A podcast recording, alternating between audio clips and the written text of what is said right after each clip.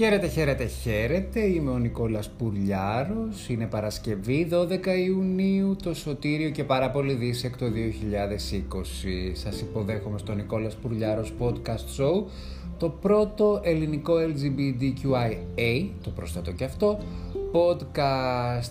Θα ξεκινήσω με ένα μεγάλο ευχαριστώ. Η αγκαλιά του κοινού είναι πάρα πολύ θερμή και οφείλω να σας πω ότι χθες με μεγάλη χαρά, καθώς περίμενα το πλυντήριο για να βγάλει τα ρούχα, είδα, πήρα την ενημέρωση από το Anchor ότι φτάσαμε τις χίλιες διακόσιες ακροάσεις. Είναι πάρα πολύ όμορφο αυτό το νούμερο, είναι πάρα πολύ σημαντικό για εμένα ότι υπάρχει ένας σταθερός κύκλος κοινού και ότι έχουμε χίλιες διακόσιες ακροάσεις σε πενήντα επεισόδια. Σας ευχαριστώ πάρα πάρα πολύ.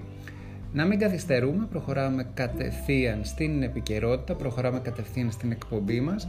Εχθές με πολύ μεγάλη συγκίνηση είδα στο διαδικτυακό ψηφιακό μαγκαζίνο που τρέχει ο Γρηγόρης ο Βαλιανάτος, το Decode, έναν εξαιρετικό άνθρωπο, νομίζω λέγεται, είναι ο κύριος Κιτσιάλος, ο οποίος εκπροσωπεί τη δομή του Rent Umbrella, που είναι μια δομή η οποία υποστηρίζει τα άτομα τα οποία εργάζονται στη βιομηχανία του σεξ. Βιομηχανία, εργάζονται στο σεξ, στους εργάτες του σεξ.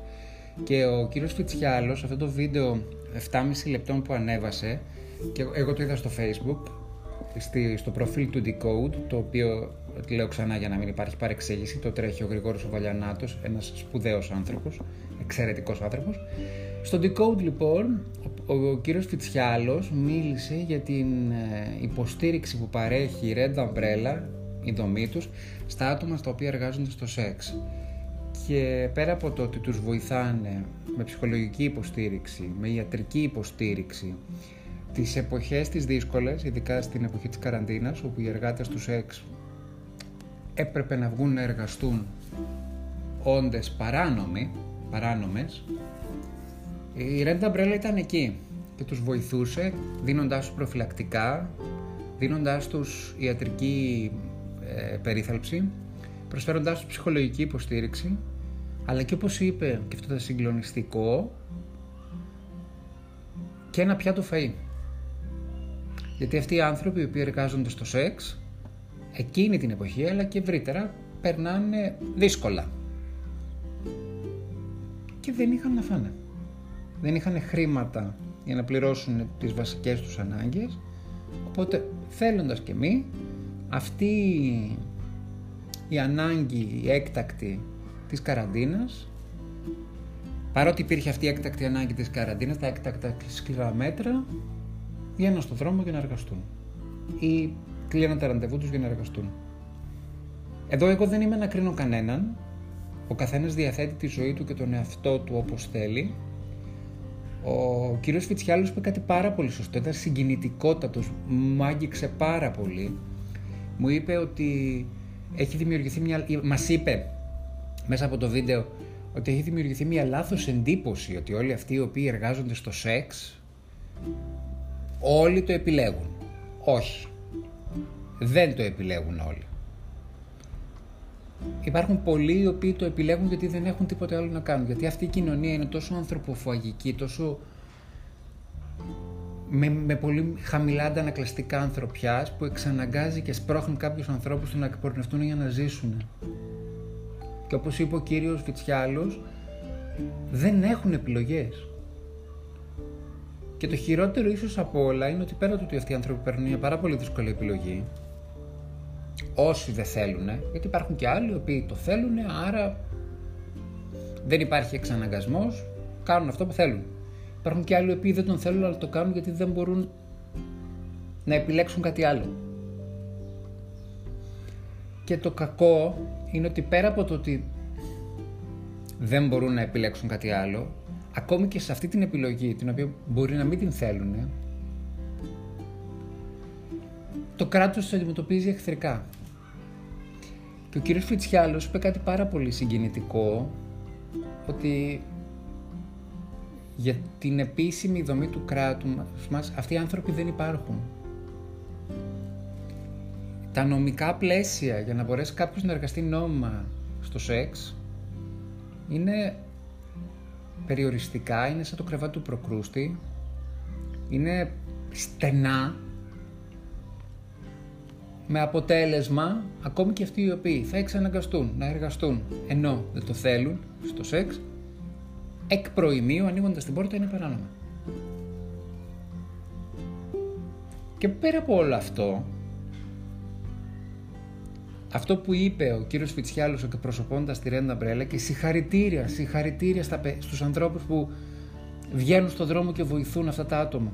Συγχαρητήρια, συγχαρητήρια, συγχαρητήρια. Το χειρότερο που γίνεται και, το, και υπόθηκε είναι ότι αγνοείται η ύπαρξή τους και σκεφτείτε τους στην εποχή καραντίνας, χωρίς κανένα επίδομα, πολλοί εξ αυτών χωρίς ασφάλιση, να πρέπει να βρουν τη δύναμη να επιβιώσουν, να πληρώσουν το ενοίκιο, να πληρώσουν τη ΔΕΗ, τον ηλεκτρισμό, εν πάση περιπτώσει. Είναι σοκαριστικό,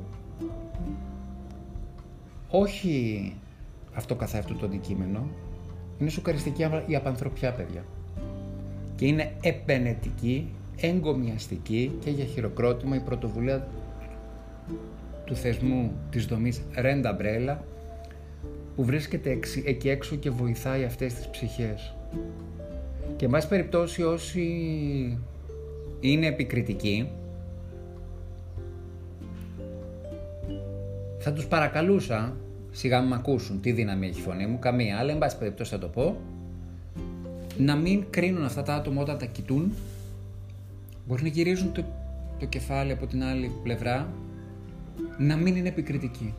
Κανείς δεν ξέρει τι κουβαλάει ο άλλος στην ψυχή του, τι έχει περάσει. Και είναι τραγικό το να ξέρεις ότι κάποιοι άνθρωποι δεν έχουν καμία άλλη επιλογή παρά να δουλέψουν στο σεξ για να ζήσουν. Και όσοι είναι επικριτικοί, όσοι είναι κακεντρεχείς, πρέπει να σκεφτούν ότι οι άνθρωποι που δουλεύουν στο σεξ και επιβιώνουν από αυτό, κάπου βρίσκουν πελατεία. Και δεν θέλω να είμαι έτσι λίγο αιχμηρός, αλλά έχω να σας πω ότι μπορεί και η πελατεία να είναι κοντά τους. Έχει τύχει, έχω δει σε μια ταινία ισπανική, η οποία βασιζόταν σε αληθινή ιστορία, όχι ταινία, ήταν μια, ένα web series, μια σειρά, όπου ένας πιτσιρικάς ήταν drag queen σε ένα κλαμπ, τον διώξαν οι γονείς του από το σπίτι του, γιατί δεν θέλαν να αποδεχθούν την επιλογή του να δουλέψει ως drag queen. Το μαγαζί στο οποίο δούλευε ε, έκλεισε, οπότε κάποια στιγμή ο νεαρός έμεινε χωρίς δουλειά, κάτι έπρεπε να κάνει για να ζήσει, οπότε ενδύθηκε την drag queen, ντύθηκε τα ρούχα την drag queen και βγήκε να κάνει πεζοδρόμιο. Δυστυχώς, γιατί δεν είχε επιλογή. Όχι μόνο εδώ δηλαδή που τα λέμε, και στην Ισπανία, στη Βαρκελόνη συγκεκριμένα. Και ένα βράδυ σταματάει ένα αυτοκίνητο, νόμιζε ότι είναι πελάτης και είδε τον πατέρα του. Ο πατέρας του που τον έδιωξε από το σπίτι ήταν στα στέκια των drag queens, των transgender προσώπων που εκδίδονται, και χωρίς να δει καλά προσέγγισε, πιστεύοντας ότι είναι ένα εκδεδόμενο πρόσωπο, το γιο του. Μην κρίνετε, παιδιά. Μην κρίνετε.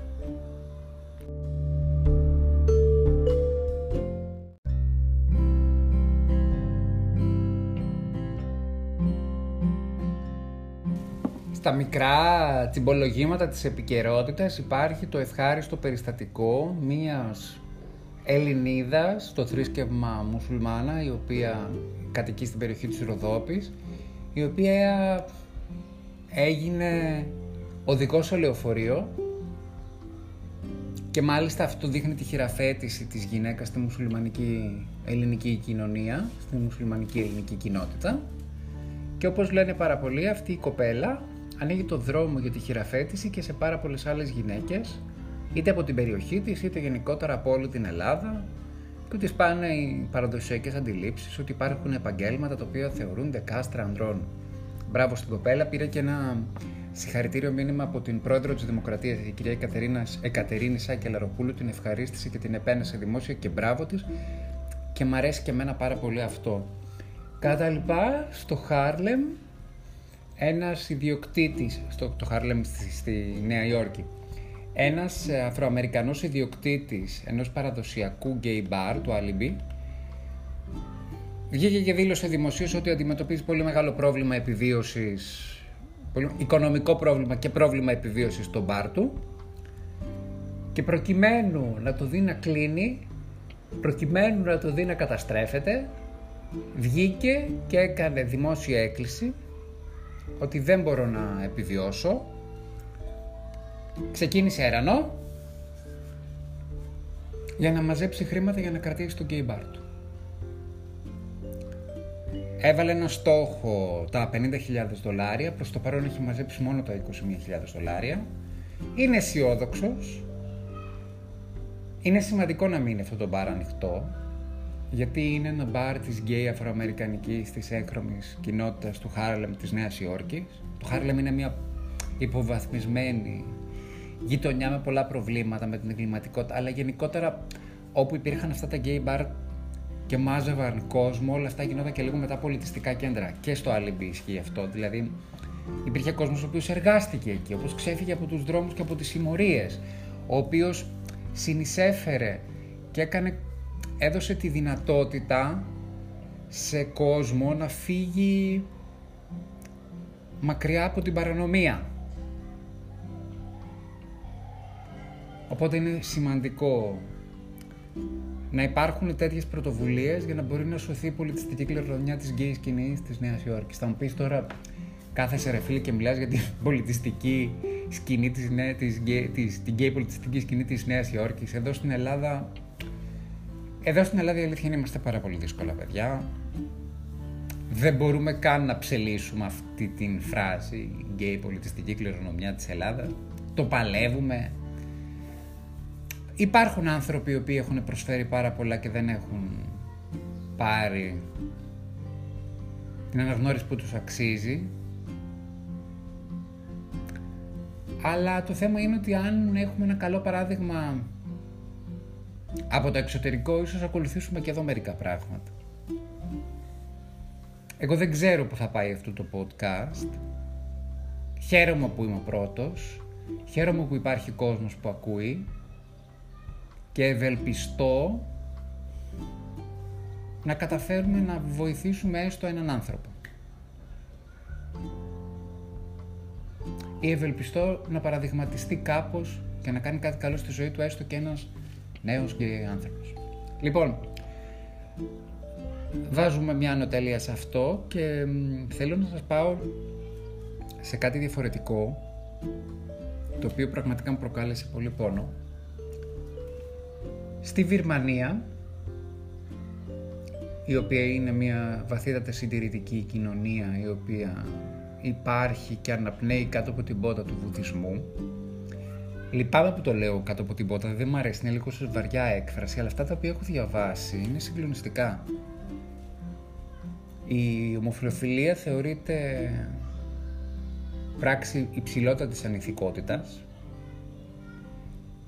Δεν υπάρχει υποψία για γκέι μπαρ, για κάποια δομή να βοηθάει τα ελ τζι μπι τι κιου άι πρόσωπα. Δεν υπάρχει καμία, κανένα, κανένας θεσμός που να μπορεί να προστατεύσει αντιρατσιστικά αυτά τα πρόσωπα. Υπάρχει πορνεία ανεξέλεκτη, κρυφά, η οποία τελείται κάτω από το σκοτάδι με μηδενικούς όρους υγιεινής. Η εκπαίδευση είναι περιορισμένη εγχωρίως, ό,τι μπορούν και μαθαίνουν, μαθαίνουν από το εξωτερικό, από το διαδίκτυο. Πέρα όμως από όλο αυτό, το πιο ενοχλητικό και το πιο οδυνηρό είναι ότι επειδή υπάρχει και ο φόβος της σύλληψης, της φυλάκισης, τα ελ τζι μπι τι κιου άι πρόσωπα στη Βιρμανία, στη μεγαλύτερη πόλη της Βιρμανίας, βγαίνουν στον δρόμο νύχτα, έχουν φτιάξει μια δική τους διάλεκτο για να αλληλοαναγνωρίζονται, έχουν διάλεκτο με συνθηματικά για να μπορούν να προχωρήσουν σε μια γνωριμία, για να μπορούν να προχωρήσουν σε μια σεξουαλική επαφή. Και το ίδιο συμβαίνει και με τα transgender πρόσωπα, τα οποία εκδίδονται για να ζήσουν. Το καθεστώς είναι φρικτά ανελεύθερο. Ακόμη και πλούσιοι ομοφυλόφιλοι χάνουν την κοινωνική τους θέση εφόσον και αποδειχθεί ότι είναι ομοφυλόφιλοι. Οπότε οι άνθρωποι αυτοί ζουν μόνιμα με έναν φόβο, ερωτεύονται, κάνουν έρωτα, γνωρίζονται, κοινωνικοποιούνται στο σκοτάδι, χωρίς καμία δυνατότητα σε πρόσβαση υγείας, ψυχολογικής υποστήριξης, τίποτα. Και δεν υπάρχει κανένα σχέδιο το μέλλον, κάπως αυτό το πράγμα να αλλάξει. Κάποιος να ασχοληθεί, κάποιος να προτείνει, κάποιος να πει ρε παιδιά κάτι γίνεται εκεί.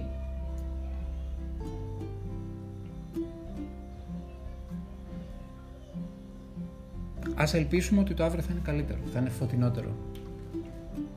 Και θα βάλω μια μουσική σφήνα αυτή τη στιγμή για όσους μας ακούτε από το Anchor, τον Domani Un Altro Film, ένα τραγούδι των Dear Jack, ένα πολύ ωραίο συγκρότημα από την Ιταλία. Το τραγούδι λέει «Το αύριο είναι μια άλλη ταινία». Ας ελπίσουμε λοιπόν το αύριο, γιατί στη Βυρμανία θα είναι καλύτερα για το ελ τζι μπι τι κιου άι πρόσωπα.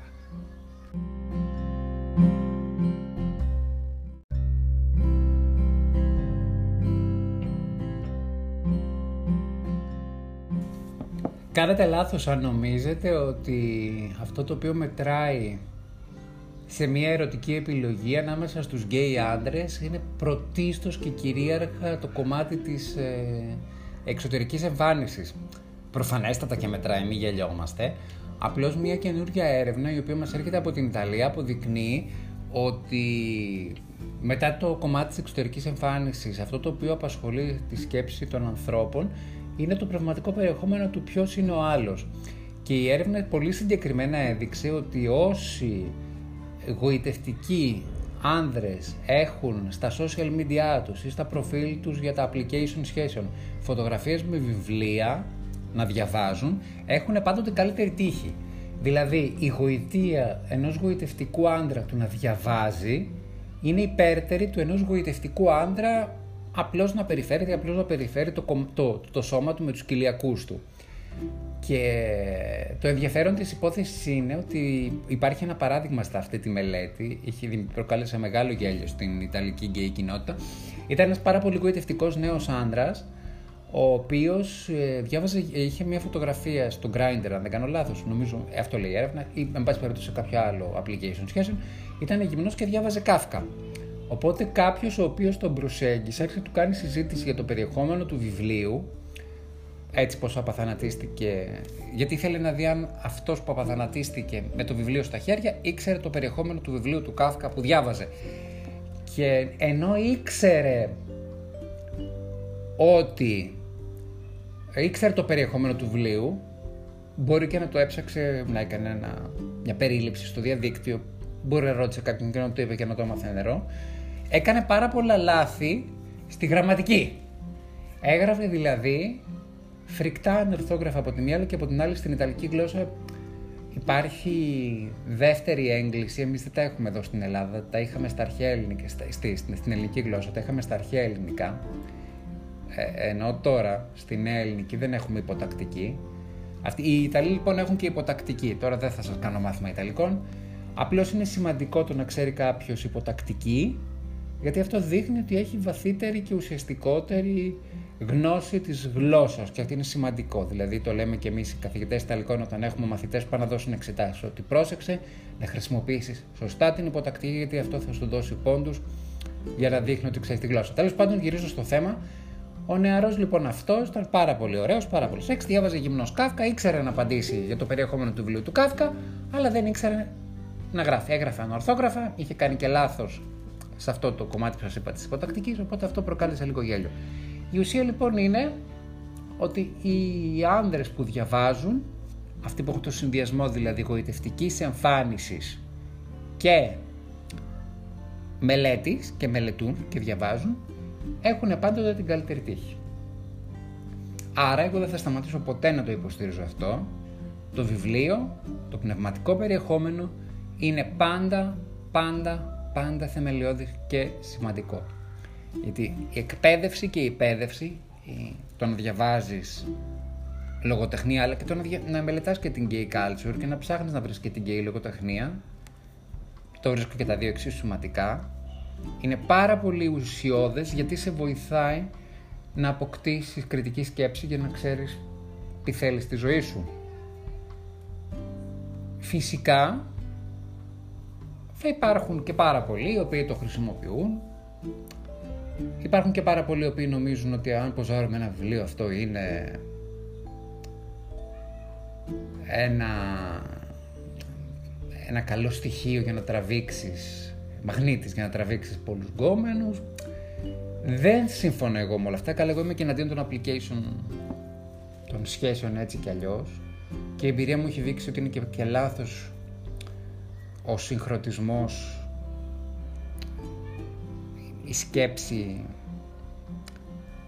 το να ψάξεις να βρεις κάποιον ερωτικά είτε για σχέση μέσα από τα social media. Δεν λέω ότι το έχω δοκιμάσει, το έχω δοκιμάσει, αλλά δεν μου έχει λειτουργήσει ποτέ, και κάθε φορά που το αποτυγχάνω λέω, αφού το έχεις ξαναδεί, γιατί το ξαναδοκιμάζεις? Δεν πρέπει να το κάνουμε αυτό, παιδιά, δεν πρέπει, και το λέω και πρωτίστως για μένα. ε, Οπότε λοιπόν, ασχέτως από την εικόνα, το τι μπορεί να σημαίνει και όλα αυτά, ας τα αφήσουμε αυτά λίγο στην άκρη και ας ασχοληθούμε εξατομικευμένα ο καθένας με τον εαυτό του, και ας πούμε ότι είναι, ας καταλάβουμε το συμπέρασμα ότι είναι πάρα πολύ σημαντικό το να διαβάζουμε και να μελετάμε, γιατί αυτό μας κάνει καλύτερους ανθρώπους, γιατί αυτό θα μας βγάλει από τα στεγανά μας, τα οποία μας έχει βάλει η ετεροκανονικότητα, και δεν πρέπει η ελ τζι μπι τι κιου άι έι κοινότητα να έχει στεγανά με τον, και να τα σκέφτεται με τον ίδιο περιοριστικό τρόπο όπως τα σκέφτονται οι ετεροφιλόφιλοι της ετεροκανονικότητας, της πατριαρχικής κοινωνίας. Γενικότερα πλουτίζουμε συναισθηματικά, ρε παιδιά. Μαθαίνουμε πράγματα. Εγώ έχω να θυμηθώ πάρα πολλά πράγματα από βιβλία, από λογοτεχνήματα που έχω διαβάσει, τα οποία δεν είναι απαραίτητος συνδεδεμένα με την ελ τζι μπι τι κιου άι κοινότητα. Αλλά να σας πω κάτι. Πολλά από τα βιβλία τα οποία έχω διαβάσει απλικάρουν και κολλάνε και ταιριάζουν με πάρα πολλά ζητήματα στη ζωή γενικά. Γιατί έχω μάθει στη ζωή μου να μην τα διαχωρίζω με στρατόπεδα, εγώ είμαι γκέι, τα προβλήματά μου είναι γκέι, α, ο άλλος είναι straight, τα προβλήματά του είναι straight. Καμία σχέση. Όλοι οι άνθρωποι είμαστε, κάτω από τον ίδιο ουρανό ζούμε, τον ίδιο αέρα αναπνέουμε, και οι πανανθρώπινες αξίες που διατρέχουν αυτόν τον κόσμο, αυτή τη ζωή, είναι για όλους μας. Βγήκα λίγο έντονος, βγήκα λίγο διδακτικός, ήταν περίεργη η συγκυρία σήμερα, αλλά εντάξει, νομίζω ότι έκανα μια καλή εκπομπή. Να σας πω την αλήθεια, πάντα όταν τελειώνω δεν είμαι ευχαριστημένος, πάντα θέλω κάτι περισσότερο, κάτι καλύτερο, αλλά εδώ είμαστε να το παλέψουμε. Και βάζω λοιπόν εδώ τελεία. Σας χαιρετώ, σας αποχαιρετώ, σας υπενθυμίζω ότι μπορείτε να κάνετε like στη σελίδα Νικόλας Πουρλιάρος Podcast Show στο Facebook. Εκεί ανεβαίνει το πρώτο link της κάθε καινούριας εκπομπής, καθώς και ψηφιακό περιεχόμενο, προτάσεις για ταινίες, για σειρές, για βιβλία, λογοτεχνία, ελ τζι μπι τι κιου άι έι, τραγούδια, άρθρα. Θα χαρώ πάρα πολύ να σας βρω και εκεί. Με ακούτε στο Anchor, όπου μπορείτε και απολαμβάνετε τις μουσικές μας φίνες, στο Spotify, στο Pocket Cast, στο Apple Podcast, στο Google Podcast, στο Breaker, το Radio Public και το Castbox, προσθέθηκε και το Castbox στην παρέα μας. Και κάπως έτσι σας αποχαιρετώ. Σας θέλω την αγάπη μου, γιατί η αγάπη αλλάζει τα πάντα. Σας φιλώ. Bye bye.